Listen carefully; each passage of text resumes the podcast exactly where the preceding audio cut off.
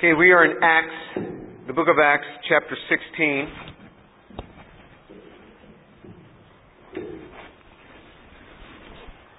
Acts chapter 16, and we're going to read verse 15. And we covered part of verse 15 last time. We're going to look at it a little bit differently this time.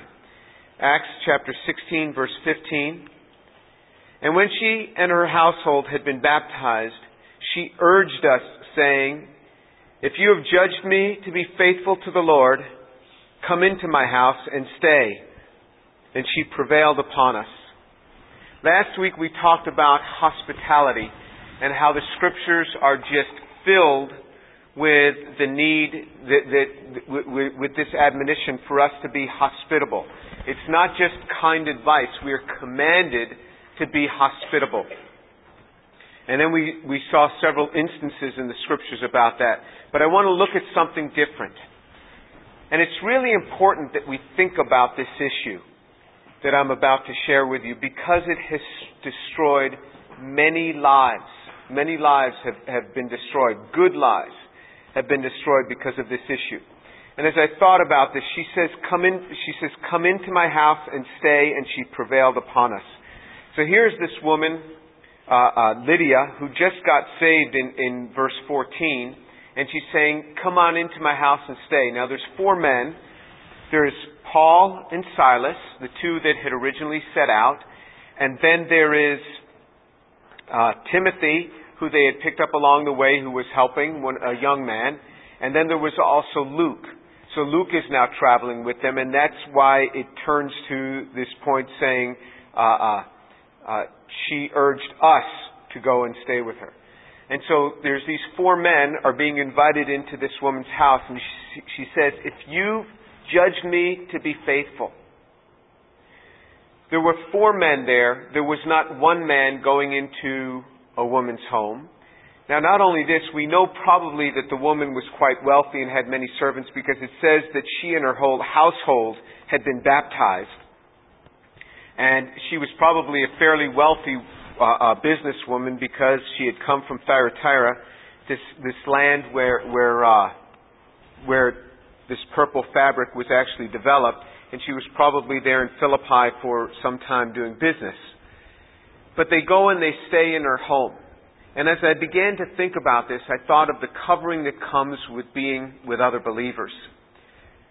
Um, one of the things that, that I try not to do, and I'll give you a few examples, is, is if somebody, if some woman is in my office, the door is open. So if I'm in my office with a woman, whether that woman is a student or whether that woman is 60 years old, the door is open to my office. But if I'm in there with other people, so say I'm in there with a few other guys and there's a woman, that's fine. We can be in a closed room. But I'm not going to be in my office alone with a woman. And I've already told my secretary, and every time I get a new secretary that works for me, I make it clear with that secretary the way I want the office run. And one of the things is, if a female walks into my office and shuts the door behind her, get up immediately and open the door. So the door stays open. And I say to them, I will probably meet you at the door because I'll be on my way to open the door as well. The door stays open when there's a female coming into my office. I just don't want any impression that something is going on behind that closed door. The Bible says you are to be free of the appearance of evil. And it's not like I feel like, oh, I'm going to jump on this student as soon as she shuts the door, or that she's going to jump on me.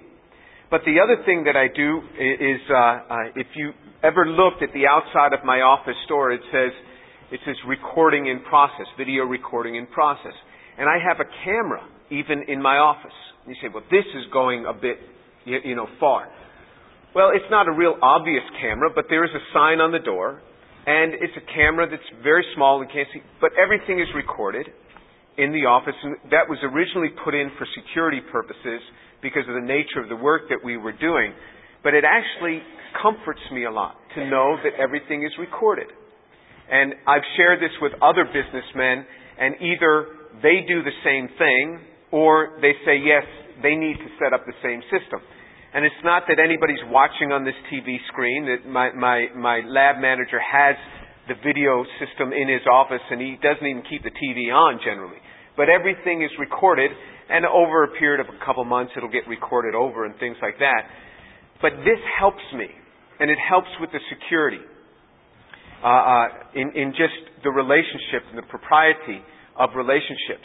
Let me talk a little bit and show you from the scriptures what the scriptures have to say about this. And I haven't talked about this sort of topic for well over a year. And you, know, at, at, at, one point I did a six a, a six part series on scriptural sexual ethics. That is recorded. That is on my website, and you could go to it. And I'm not going to get into that today. But I had not talked about anything like that for years, and then I did a six part series, and people were saying, How come all you ever talk about is sex? And so, well, maybe because you're college students. but, but so I've just backed off of that topic, but now we're just going to look at what the scripture says. Turn to 2 Samuel. 2 Samuel chapter 13. And as you're turning there to 2 Samuel chapter 13, uh, let me just say that Paul went into this woman's house, but he was covered in that there were three other guys with him. There were three other people traveling with him. Let's look at one thing that can happen, and here's how attacks on women can come. In 2 Samuel chapter 13. And now, remember, David had several wives. King David had several wives. From one of his wives, he had uh, a, a, son named Amnon.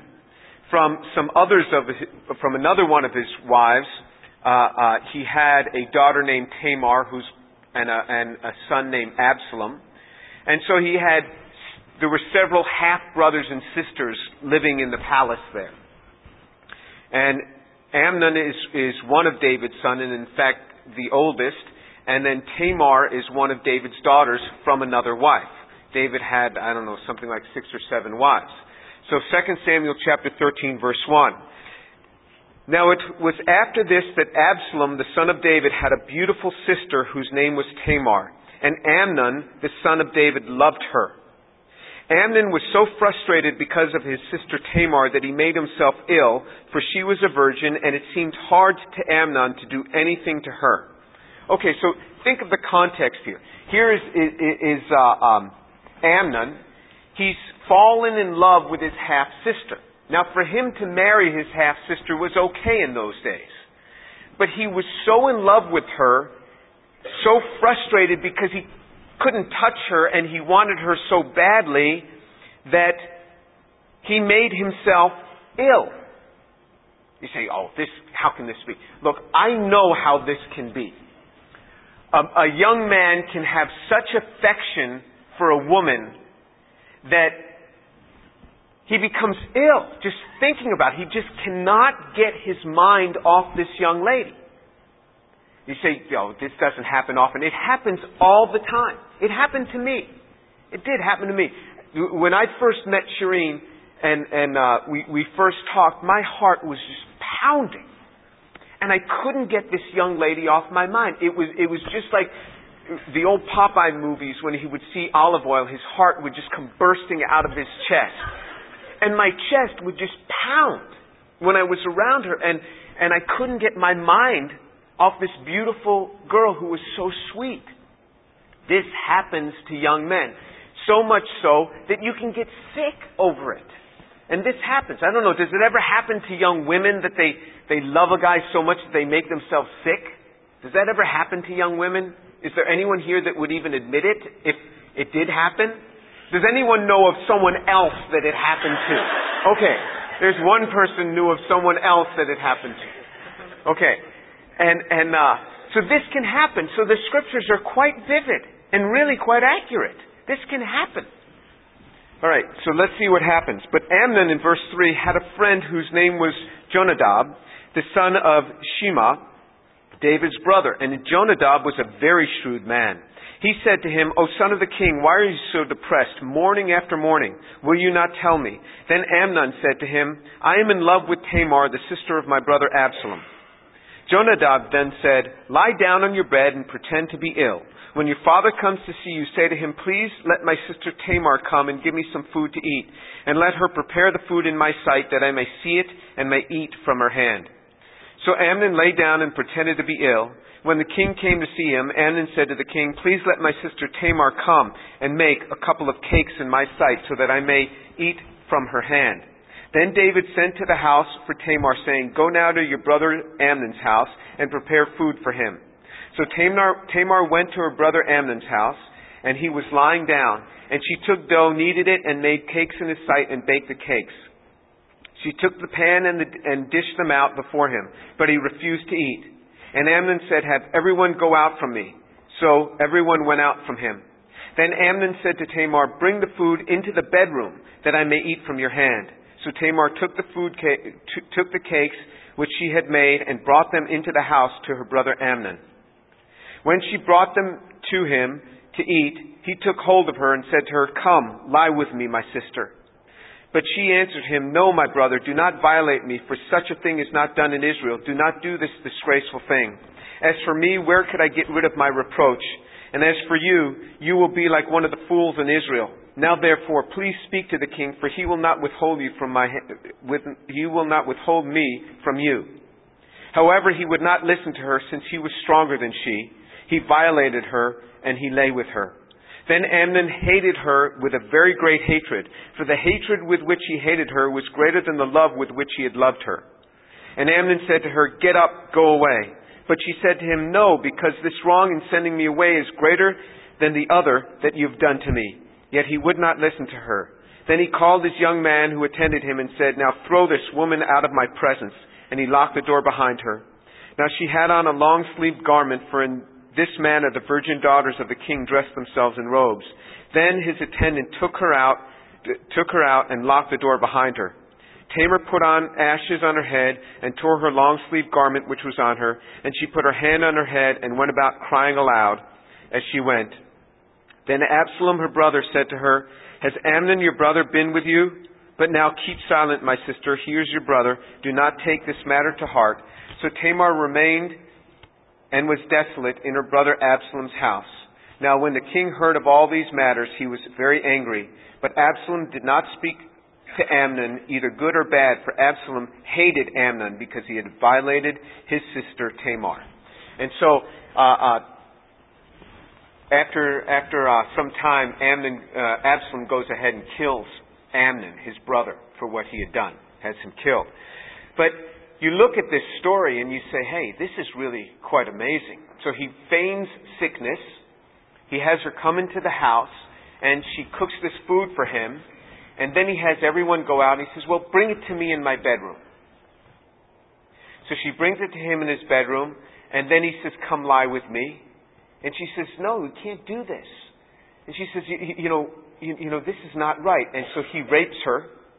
After he rapes her, he all of a sudden doesn't love her anymore. It says that the, the hatred that he had for her was greater than the love that he had. You say, how can, how can people be like this? I assure you, men can be like this.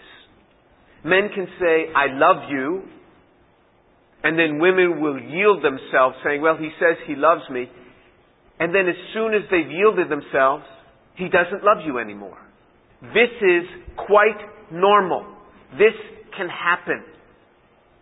It is right here in the Bible. There is this warning. This can happen. Men can so seduce women in this way by saying, I love you. Men, you've got to be careful about saying, I love you and realize what that means.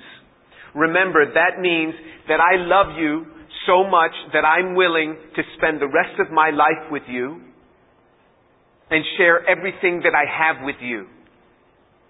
If this is not what you mean, this has not been scriptural love, and you ought not to say it. And then women, men can very much be like this. After they've had their fill, they can begin to hate. And women are like, what is with this person? I yielded myself. I gave him what he wanted. It is right here in the Bible. Women, protect yourselves. She was alone in the house with him. She didn't have a whole lot of option. You have options who you're going to be alone with. You spend time alone in an apartment with someone of the opposite sex, staying up late studying at night. Your feet can begin to touch underneath the desk as you're studying. Your legs can begin to rub up next to each other's legs, and you can end up in bed together and regret it very, very much. These things happen all the time. It is right here in the scriptures. And then he has her thrown out, and she has to then, because of the disgrace, she has to, because of that culture, it's much harder than the culture is now. She had to remain a, a, a, unmarried the rest of her life because of that disgrace. And so what she's saying is, at least marry me now after what you've done, and he'd have nothing to do with it. Let's turn to Proverbs. Proverbs chapter 5. Proverbs chapter 5. I have seen so many good Christian men and good Christian women fall into immorality. And it destroys their lives. Absolutely destroys the life. And so what God does is he, there are three proverbs back to back. Proverbs 5, half of 6, and all of 7 that address these issues. And let's just see what the scriptures say and see if we can see some things that could protect us. Proverbs chapter 5, reading from verse 1. My son, give attention to my wisdom, incline your ear to my understanding, that you may observe discretion and your lips may reserve knowledge. For the lips of an adulteress strip honey, and smoother than oil is her speech. But in the end she is bitter as wormwood, sharp as a two-edged sword. Her feet go down to death, her steps lay hold of Sheol. She does not ponder the path of life, her ways are unstable, she does not know it. Now then, my sons, listen to me. Do not depart from the words of my mouth. Keep your way far from her. Do not go near the door of her house. Or you will give your vigor to others, your years, years to the cruel one. And strangers will be filled with your strength, and your hard earned goods will go to the house of an alien. And you will groan at your final end when your flesh and your body are consumed, and you say, How I have hated instruction, and my heart spurned reproof. I have not listened to the voice of my teachers, nor inclined my ear to my instructors. I was almost in utter ruin in the midst of the assembly and the congregation. Okay, so the scripture is crying out, saying, Listen to me. Hear me on this issue. Hear me. Don't neglect this. Don't neglect what I'm saying to you. It says, The lips of an adulteress drip honey, and smoother than oil is her speech. But in the end, she's bitter as wormwood, sharp as a two edged sword. Her feet will go down to death, and her steps lay hold of Sheol. She seems so good. She seems so good. The way she speaks. It says, ah, um, just the way she speaks will attract you. You know, men, you will see women that you say, wow, they just, just the way they speak is so attractive. It just attracts me in. The Bible says that you can end up in real trouble. Just look at our nation. Look at the people who have fallen in the recent past. Look at evangelists who have fallen. Look at politicians who have fallen. And you say, this is such a mess. What would make the guy do this? Let me tell you, guys do this all the time. If you are a believer, there is terrible destruction that you bring into your life, believer or unbeliever, by committing adultery. You say, well, I'm not, this issue doesn't deal with me because I'm not married yet. Well, there are big problems that come doing it outside of marriage as well. Big, big problems. But in marriage, it happens all the time in Christian couples and it destroys lives. It says that in verse 8, keep your way far from her. Do not go near the doorway of her house. Don't go near another woman's house. Men, don't let yourself be found in another, in, in someone else's home when the woman is there. Don't let yourself be found there all alone with her. You know, and, and it's important that you stay away. Let me give you another example. That when I was in graduate school, there was a, a couple upstairs, and they were having some marital problems, and I would counsel some with the guys and with the guy, and, and they were believers, and uh, and uh, the young lady sometimes in the evening would come down and, and talk with Shireen and I, and Shireen said to me, "I don't like the way she looks at you." What are you talking about? She was just coming and, and she and I would pray for her. She said, I don't like the way she looks at you. And when she comes to our house, she's always wearing these short shorts and she's got, got, you know, this, this, this, this top that's, that's too open. And, uh, uh, Shireen is very sensitive to this thing. And I'll tell you, if young ladies come to this class and, and they're, they're not dressed quite right, she'll tell them, you know, put a sweater on. You know, pull up your shirt there. Shireen will do this. And I'm thankful that she does this because young ladies at times need to be taught things. And if you're not taught, how do you learn? And it is good what she does. And I'm proud of her that she does it. Because sometimes young ladies don't realize that the way they dress really can cause a young man's mind to wander way out. And she says, she said to me, I don't like the way she looks at you. And I was thinking, oh, come on. You know, she's just coming here for prayer. I have learned over the years that when Shireen says that, she has this sixth sense. She knows exactly what's happening because a woman knows what another woman is thinking. A man may not know, but a woman really knows what's going on. And sometimes when I see a man the way he's talking to another woman, I know what that man is thinking. She doesn't know, but I know what he's thinking. And that's why I enjoy having other Christian men around me because they keep me from saying things that I ought not to say. Because when they're with me, there's some accountability because I know that they're going to know. And lo and behold, I was at work one day and this woman calls me at work and I was in the lab. It's just a graduate student. She says, uh, Joe just beat me. That was her husband. Joe just beat me and, and I need you. And I said, No, I can't come. She says, I have bruises all over my body and you need to see them. What am I, a physician? But you know what? My heart is thinking, yeah, you know, I, I'm going to go and help this young lady. But I had known enough from the scriptures that this isn't good. And I said, okay, I'll send Shireen. I don't want Shireen. I said, okay, I'll send such and such, another woman from the I don't want her. I want you. And then even this dense mind knew what was happening, and I hung up the phone and I called Shireen and, and, and told Shireen, deal with this young lady. And I had nothing to do with her ever again. It says, don't go near the door of her house. I could have gone in there and said, oh, I'm tough. She could never seduce me. What are you talking about? I would just be like, like pudding. I mean, you're, you're in the home alone with a young lady who wants to seduce you.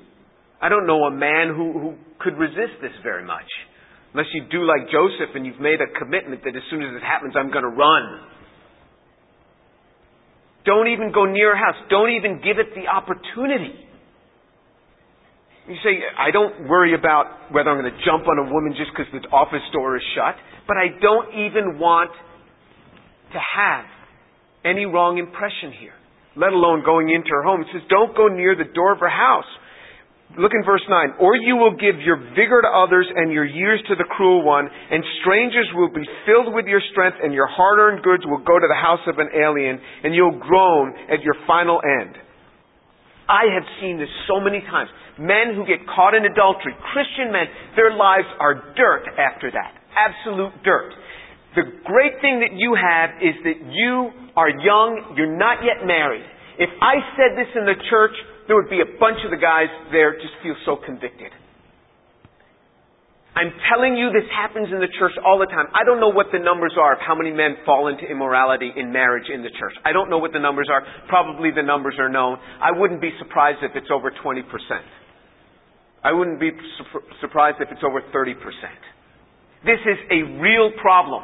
And women, if you think, oh, well, the man I marry wouldn't do it, well, you better fall on your knees and say, God, forgive me for being so proud and protect my husband and protect my marriage. And I've had many students come to me to tell me that their spouses they just found out were cheating on them. And those those students coming to me were not women graduate students, they were men. I have had multiple men graduate students who are in the lab all day and their wives are out cheating on them. So this is not a one-way street. It goes both ways. And in both cases that I can remember, in, in two of the two of the three cases, the the couples were Christian couples. says don't go near her house or your hard-earned goods are going to go to the house of an alien. You take some recent politicians who have fallen. I mean, the woman's out there making a ton of money right now because she was a prostitute and now she's got music downloads, I mean, millions of dollars in book contracts and TV and magazines. And this guy's resigned from his job and his life is dirt, absolute dirt. And this is what the scriptures warn us. Your years are going to go to the cruel one and strangers will be filled with your strength. Young men, you participate in this thing, you're going to lose everything. Remember that. You see somebody who's attractive to you, you want to break your marital covenant, break your vows, and you think, oh, that wouldn't do for me. If I have a wife at home, I don't need anybody. Oh yeah? Your hearts are stinking wicked. And I know that because they're just like my hearts. My heart. And I have to guard and protect my heart and protect my family. You will lose everything, the Bible says. Everything. Your hard-earned goods will go to the house of an alien. The guy's no longer in his political post. It's gone to another man. And he's losing everything. And he may also have, have uh, uh, lawsuits against him. And then it talks about, in the end of chapter 5, how just enjoy the wife of your youth. Look in verse 15 of Acts chapter 5. Drink water from your own cistern and fresh water from your own well. Should your spring be dispersed abroad, streams of water in the street, let them be yours alone and not for strangers with you. Let your fountain be blessed and rejoice in the wife of your youth. As a loving hind and a graceful doe, let her breast satisfy you at all times. Be exhilarated always with her love. For why should you, my son, be exhilarated with an adulteress and embrace the bosom of a foreigner? For the ways of a man are before the eyes of the Lord, and he watches all his paths. Remember that. Everything you do, God sees. There is no secret to God. His own iniquities will capture him, will capture the wicked, and he will be held by the cords of his sin. He will die for lack of instruction, and in the greatness of his folly he will go astray. This is what the scriptures tell us. Look now in, in verse, in, in chapter 6. We're going to pick it up in chapter 6 from verse 23. Proverbs 6:23 For the commandment is a lamp and the teaching is a light and reproofs for discipline are a way of life to keep you from the evil woman from the smooth tongue of the adulteress do not desire her beauty in your heart nor let her capture you with her eyelids for an account of a harlot one is reduced to a loaf of bread and an adulteress hunts for the precious life can a man take fire in his bosom and his clothes not be burned? Or can a man walk on hot coals and his feet not be scorched? So is the one who goes into his neighbor's wife. Whoever touches her will not go unpunished. You remember this, young man. If you go into another man's wife, you sleep with another man's wife, God promises you will not go unpunished. Does this put the fear of God in us? How much more explicit do we need God to be than to come in front of our face and say, I will not leave you unpunished?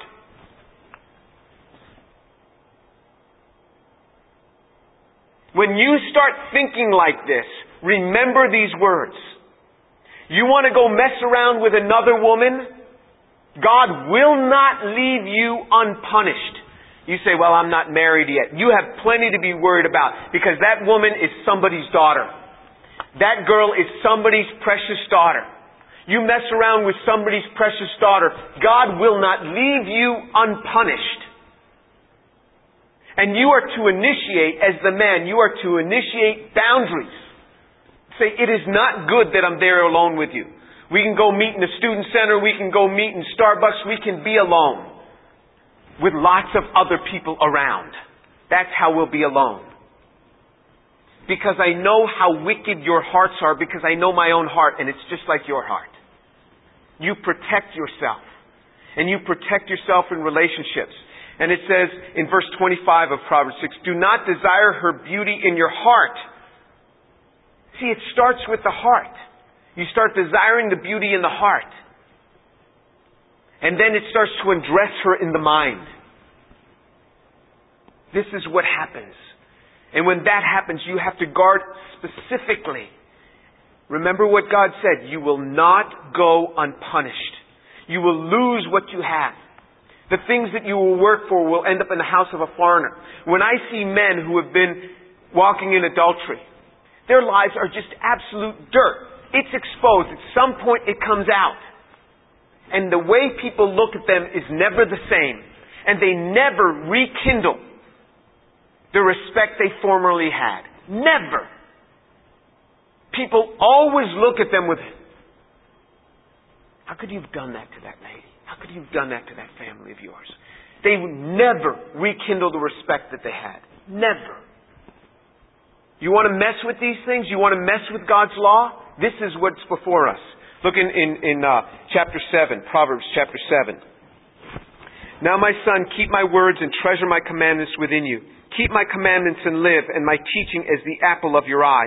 Bind them on your fingers, write them on the tablet of your heart. Say to wisdom, You are my sister and call understanding your intimate friend, that they may keep you from an adulteress, from the foreigner who flatters with her words. Let's stop right there. He says, listen, I'm giving you treasures of commandments here. In verse 4, say to wisdom, you are my sister. Why? Because your sister, your sister will tell you that woman means, means no good for you. My wife pointed out, that woman, I don't like the way she looks at you. And several times in my marriage, my wife has forewarned me about certain women. I see nothing. She doesn't, there's nothing here. And, and, and, and you know, I, I don't know what you're thinking, but it's not like there's tons of women hitting on me, alright? But once in a while, we've been married 26 years, so a few times, like three or four, and it's not for reasons, and, and, and, it, and it doesn't go because I'm handsome. It doesn't happen because of money. It happens because of things we, we can't really place. All right? So that can dispel your beliefs, your, your, your thoughts what you're thinking. But Shireen sees it, and she warns me. And I used to just blow it off. And now every time she's dead on because women see what's in other women's hearts. That's why he says, call wisdom your sister. Your sister will warn you. You say, that woman means you no good. Call wisdom your sister, call understanding your intimate friend, that they may keep you from the adulteress, for the foreigner who flatters with her words. Flattery, I'm telling you, women, be careful what you say to men about them. Because one little word of flattery, the man melts. I am telling you, the man melts. All you have to do is say to a guy, you're funny. The guy will think about you for a week. I'm not kidding. She, she thinks I'm funny. You're strong. She, thinks I'm strong. Yeah. She's right. You're a sharp guy. You're really intelligent. Woman, you say that to a man, he's going to think, she's really quite perceptive. I am. I am an intelligent guy. He's going to think something of himself. This is so insidious. It is really amazing. I, I could give you a personal example of this, and, and, and maybe I'll say so you can see how wicked this thing is. I go to the dentist's office, and the reception, you know, the dentist's office is, they're supposed to look at your teeth, right? I mean, this is what they do. Well, the receptionist says, you have nice teeth. Well, I really don't have nice teeth. It's because of, you know, thousands of dollars of dental work as I was a teenager that made me have nice teeth. They weren't naturally like this. So, but all day I'm thinking about this. You say, you know, you're like almost 50 years old. Yes. This is how wicked our hearts are. You flatter one little bit a young man and their their lives will just melt before you. So you have to be careful what you say. You have to be careful what you say to them. Because they, just a little bit of flattery can just, just make a man melt. And so men, remember how susceptible your heart is to flattery. How it can make your heart melt. And especially if it's one of those days where, where what happens in every family where the man and the woman had some argument that morning and you went out and all of a sudden there's a woman out there that appreciates you and you think, my wife doesn't appreciate me this way. She's never noticed how funny I am. She's never commented how big my muscles are. She's never commented what, you know, how intelligent I am. And here, this woman appreciates. She appreciates me.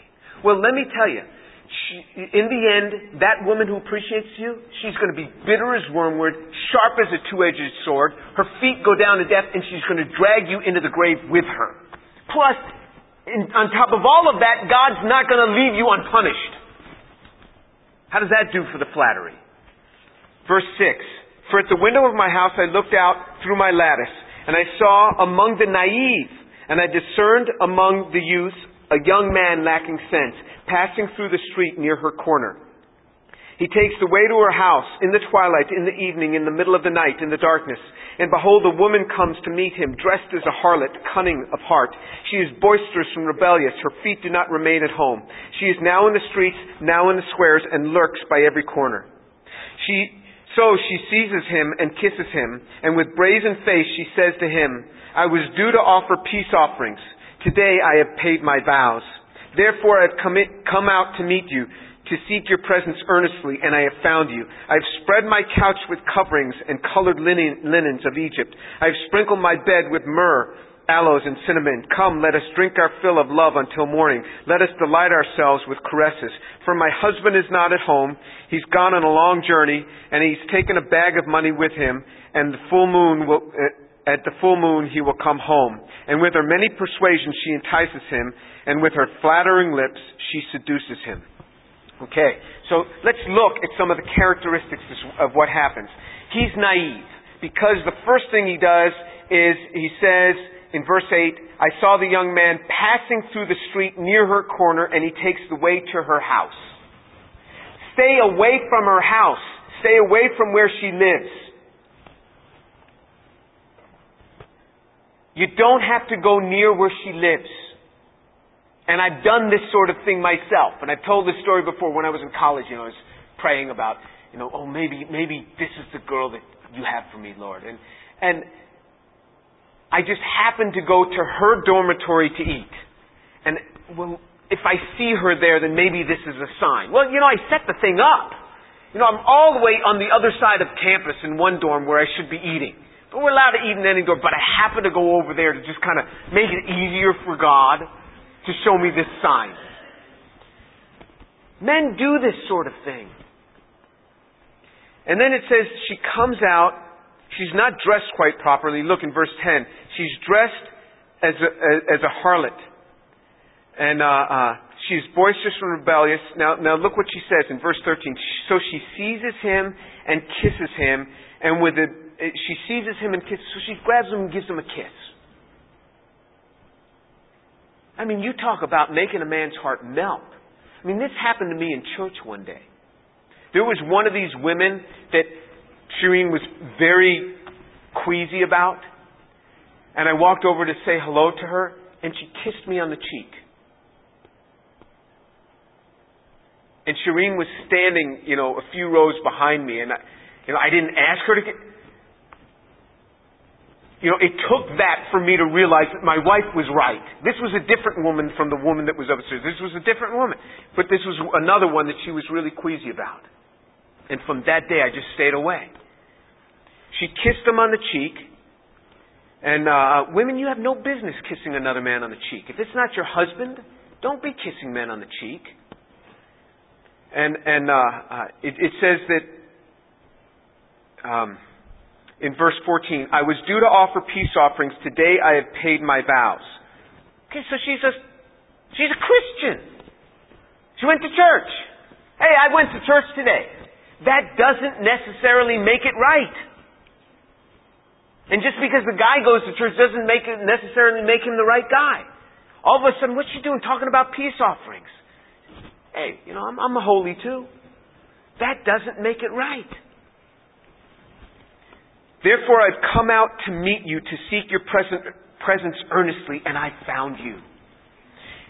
If a woman starts to show you attention, young man, just remember that is part of the flattery that is there to cause you to melt. Because we feel like, hey, she really recognizes something in me. I didn't recognize anything in myself, and she just recognizes this in me. And then she starts to talk about her bed. I've spread my couch with coverings with colored linens of Egypt. And this happens. If somebody starts to talk about their bedroom, watch out. Let warning flags go up. You say, well, this doesn't really happen. I'll give you an example.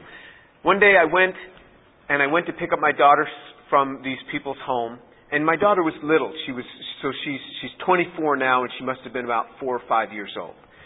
And I commented to the woman, so I'm standing in front of her house, and I commented to the woman. I said, "This is really a nice house. You got because there was this open field. I said, you got a lot of open room here." And she had her two little boys with with her. She says, "Oh, come in. Let me just show you the house."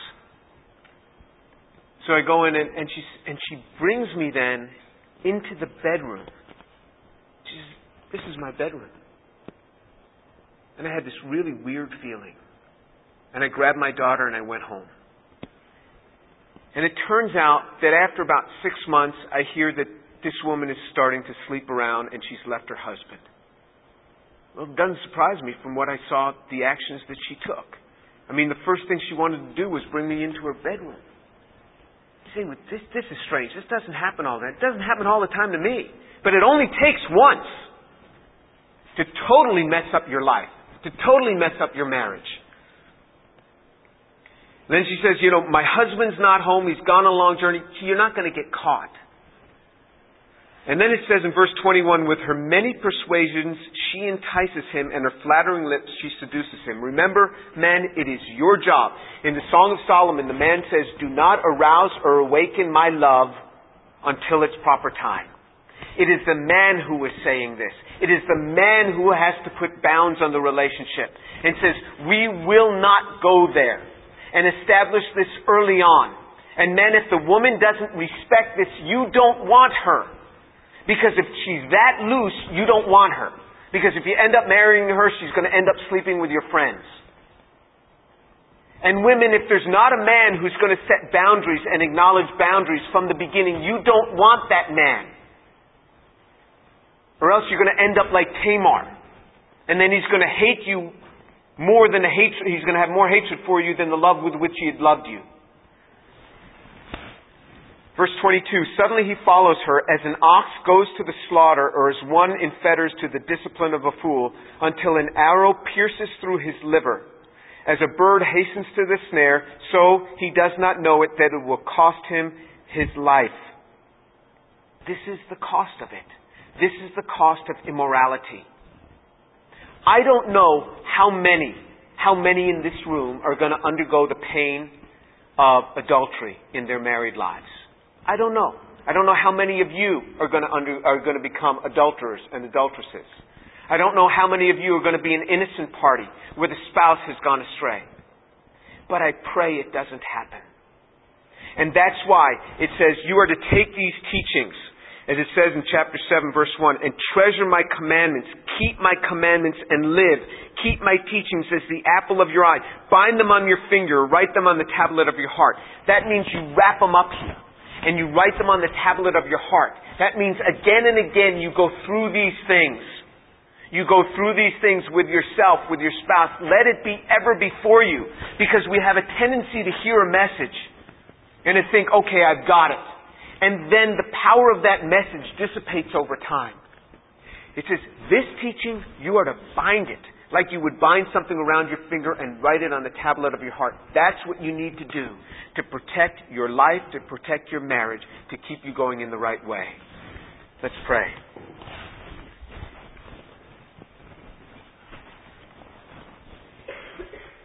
Father, thank you so much for the firm warning in your scriptures about how you will so oppose us and not leave us unpunished if we are to walk in immorality. Father, I pray for the young men here that you would make them men of God who would take these teachings, that they would meditate on it and never forget, and so that they would flee immorality. And Father, I pray for these young women that first of all you protect them from being raped like Tamar was. Protect them from being raped on dates. Protect them from being abused by young men. Cover them by your blood. Father, I pray the covering of the blood of Jesus over these young women to protect them from the hearts and the power of evil men. And Father, I pray that you would protect these young women and so grant them good husbands in your time after your own choosing and grant them good homes that they would not see their husbands being led astray. Father, I pray for these young men and these young women that they would not go through the pain of divorce in their marriages because of immorality. Father, protect them, I pray. Let them take these teachings and bind them around, around their fingers, writing it on the tablet of their hearts, keeping it as the apple of their eye. Father, lest they give their years to the cruel ones, and lest another man's house enjoy all their work and their labors. Father, protect them, I pray. Father, protect us. May your mercies be upon us in the name of Jesus. Amen.